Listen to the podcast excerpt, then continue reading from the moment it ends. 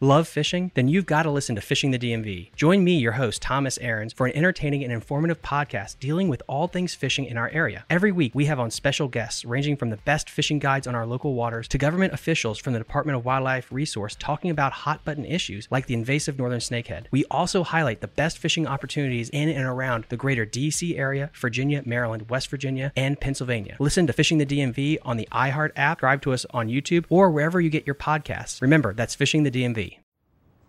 The Samsung Neo QLED 8K TV featuring incredible color volume with 8K AI upscaling powered by 20 neural networks on an impossibly slim screen is the kind of TV that's so visually astounding, so unfathomably well designed, it has to be seen to be believed. Don't believe me? Well, okay then. Radio has its limits. Samsung Neo QLED 8K, unreasonably good.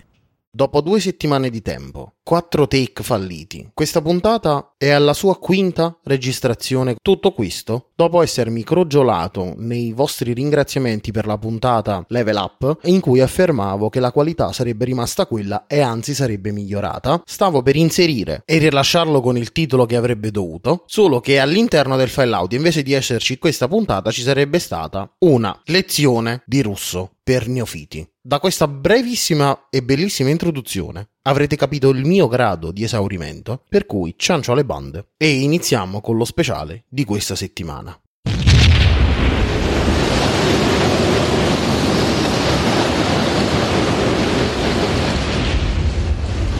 Tenersi pronti 10-10, indagare sul disordine a Resir Plaza. 10-4 centrale, confermare indirizzo. Resir Plaza, ripeto, Resir Plaza.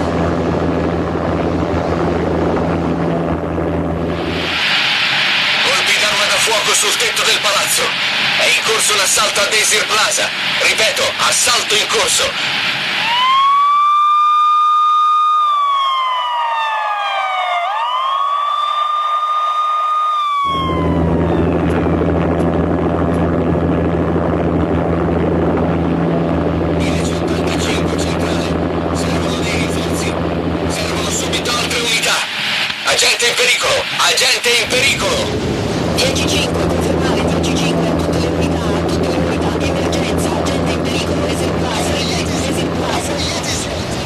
Erano tutti morti. L'ultimo colpo fu come il punto esclamativo a chiusura di tutto quello che era successo. Allentai la presa sul grilletto. Era tutto finito.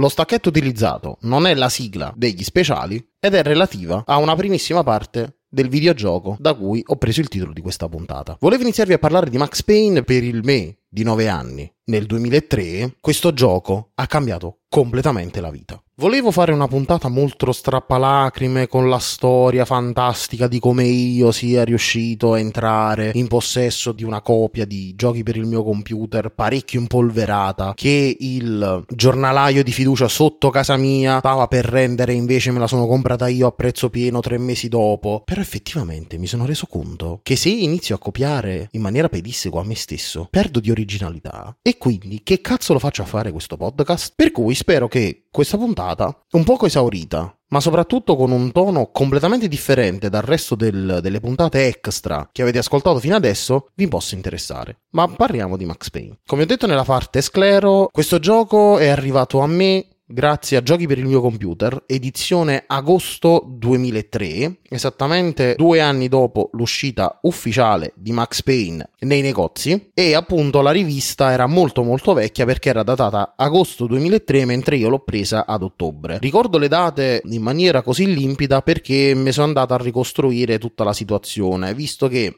ho cercato Giochi per il mio computer con Max Payne ed era l'edizione di agosto 2003, mentre io sono sicuro di averlo preso ad ottobre perché in quel periodo era da poco riniziata la piscina, ma soprattutto, e di solito iniziava i primi di ottobre, ad ottobre dove abitavo prima mh, cadeva un pochino la neve e per questo, visto che all'interno di Max Payne c'è un, un paesaggio completamente innevato, vedevo le similitudini e mi sentivo molto in sintonia con il personaggio di Max. Perché questo gioco mi ha cambiato la vita? Beh, perché oltre a essere stato il primo gioco di cui ho memoria, a cui mi sono approcciato da solo, quindi l'ho giocato interamente da solo, senza nessun aiuto esterno, perché a mio modesto parere questo capolavoro, e sì c'è del capolavoro qua, nonostante il bassissimo budget, è riuscito ad unire un'ottima resa grafica per il periodo, ma soprattutto alcune meccaniche a livello di gameplay che poi verranno stracopiate e diventeranno classiche del genere. E sì, sto parlando del bullet time, che sarebbe questa sorta di tempo rallentato, come dice il nome,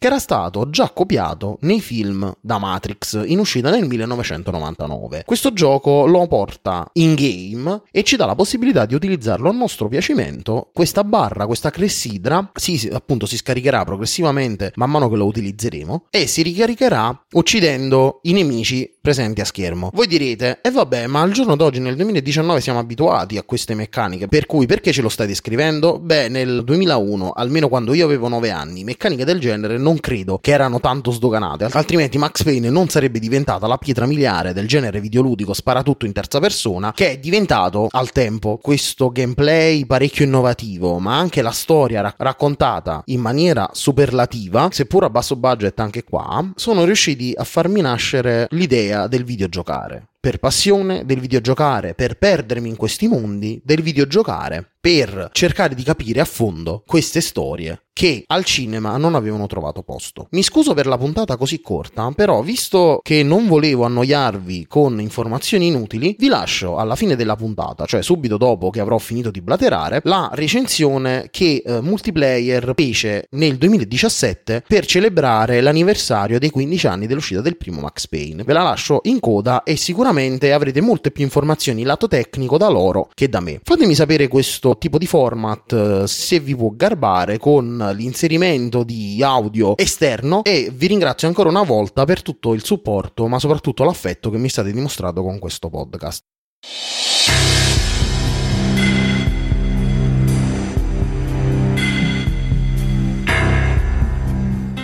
Questa settimana Max Payne ha compiuto 15 anni e per celebrare una delle serie action più calde e influenti dei videogiochi abbiamo deciso di fare un lungo viaggio indietro nel tempo. Per la precisione fino al 1996, l'anno in cui un team finlandese stava muovendo i primi passi verso il successo. Dopo aver esordito con un gioco di corse arcade dal titolo Death Rally, ai ragazzi di Remedy Entertainment non bastava imbarcarsi in una nuova impresa. L'idea del team era infatti quella di lavorare a ben tre giochi in contemporanea. Apogee, il publisher che aveva finanziato Death Rally e che si era appena trasformato in 3D Realms, non poteva però accettare una proposta tanto ambiziosa da parte di un piccolo team. Così si decise di realizzare solo Dark Justice, che in seguito venne rinominato Max Hit. Si trattava di uno sparatutto con visuale isometrica sullo stile di Loaded, che nei piani della compagnia doveva replicare il successo di Duke Nukem. La scelta del titolo fu però uno dei primi scogli da superare, tanto che 3D Realms non si fece scrupoli a gettare al vento ben 20.000 dollari di brevetti quando Remedy propose di cambiare il cognome del protagonista. Fu il primo passo per la creazione di Max Payne. Cavalcando il successo di Tomb Raider, anche il sistema di gioco venne modificato. Max Payne divenne così uno sparatutto in terza persona che ricalcava parte delle meccaniche tipiche di Tomb Raider, senza però andare a pescare in elementi distintivi come le mosse acrobatiche, la capacità di nuotare e la sua terribile telecamera in terza persona. Il personaggio che doveva muoversi all'interno del gioco fu invece sviluppato da Sam Lake, scrittore finlandese che portò nella storia molti rimandi al cinema action di Hong Kong, ai film noir e alle graphic novel.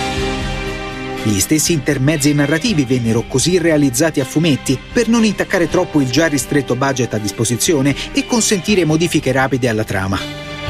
Lake introdusse anche molti riferimenti alla mitologia norrena. La tempesta di neve che accompagna gli eventi ambientati a New York, per esempio, è un chiaro richiamo al Fimbulvetr, l'epico inverno che nei miti nordici precede il Ragnarok e la fine del mondo curioso il fatto che sia stato lo stesso Sam Lake a dare le fattezze a Max Payne, sia nelle sequenze di gameplay che nel corso degli scatti alla base delle vignette narrative.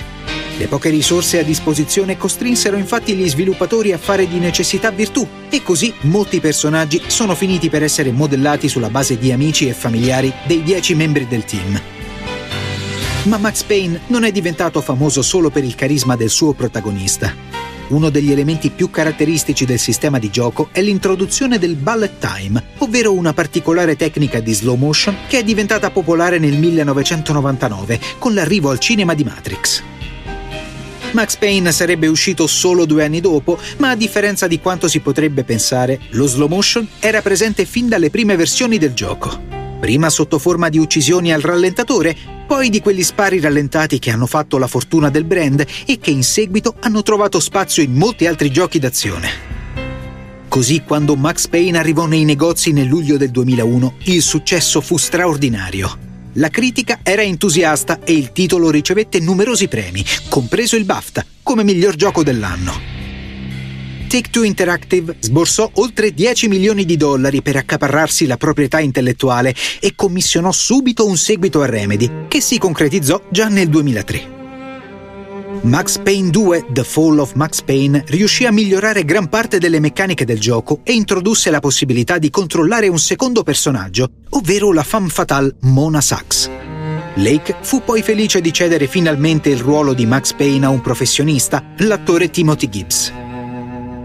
Nello stesso anno uscì anche un porting del primo capitolo per Game Boy Advance, curato da Mobius Entertainment, e fu annunciato l'accordo con la Fox per un adattamento cinematografico. Il film uscì nel 2008 e nonostante le pessime recensioni, al botteghino incassò la bellezza di 85 milioni di dollari. La trilogia si è conclusa infine nel 2012 con l'uscita di Max Payne 3. Visto che Remedy era impegnata con Alan Wake, lo sviluppo dell'ultimo capitolo fu affidato a Rockstar Vancouver, che implementò quella modalità multiplayer a cui il team finlandese aveva sempre rinunciato per motivi di budget. Per la terza volta consecutiva, Max prese poi le sue fattezze di un attore diverso e questa volta il ruolo toccò a James McCaffrey, lo storico doppiatore del poliziotto newyorkese. Nonostante qualche polemica dei fan, anche Max Payne 3 è stato un successo e ha portato la serie a superare i 10 milioni di copie vendute. Purtroppo al momento Max Payne non sembra avere un futuro nel mondo dei videogiochi. A noi però non dispiacerebbe vedere un nuovo capitolo di una delle serie che ha cambiato il genere degli sparatutto in terza persona. E a voi piacerebbe un ritorno in grande stile di Max? Avete ascoltato Glitch? Grazie. At Sandy Spring Bank, we care about people, not transactions. So we concentrate on creating personalized solutions to start or grow a business that provides for your family, to purchase a home that will house the memories you make there, to save so you can enjoy today and then pass on your legacy to future generations. We believe real banking is a conversation. Let's talk. Visit sandyspringbank.com slash real. Mortgage, home equity, and other credit products offered by Sandy Spring Bank. Texting privacy policy and terms and conditions posted at textplan.us. Texting enrolls for recurring automated text marketing messages. Message and data rates may apply. Reply stop, opt out. The pandemic has been hard on all our kids. New studies show more than one in three children who started school in the pandemic now need intensive reading help. That's right, millions of kids in kindergarten through third grade in the United States cannot read at grade level. Here's the good news your child can be reading in just 30 days, guaranteed, with Hooked on Phonics. Even if your child has been struggling, Hooked on Phonics will teach your child to read in just 30 days, guaranteed. And right now, you can get started for just $1. Text the word grade to 323232 right now. Hooked on Phonics is highly effective and incredibly fun, and everything can be done right from home and in less than 20 minutes a day for more than 30 years. Hooked on Phonics has been the proven learn to read program that kids love to use. Text grade to 323232 and teach your child to read in just 30 days, guaranteed. Text grade to 323232 right now and get started for just $1. Text grade to 323232 now. Text grade to 323232.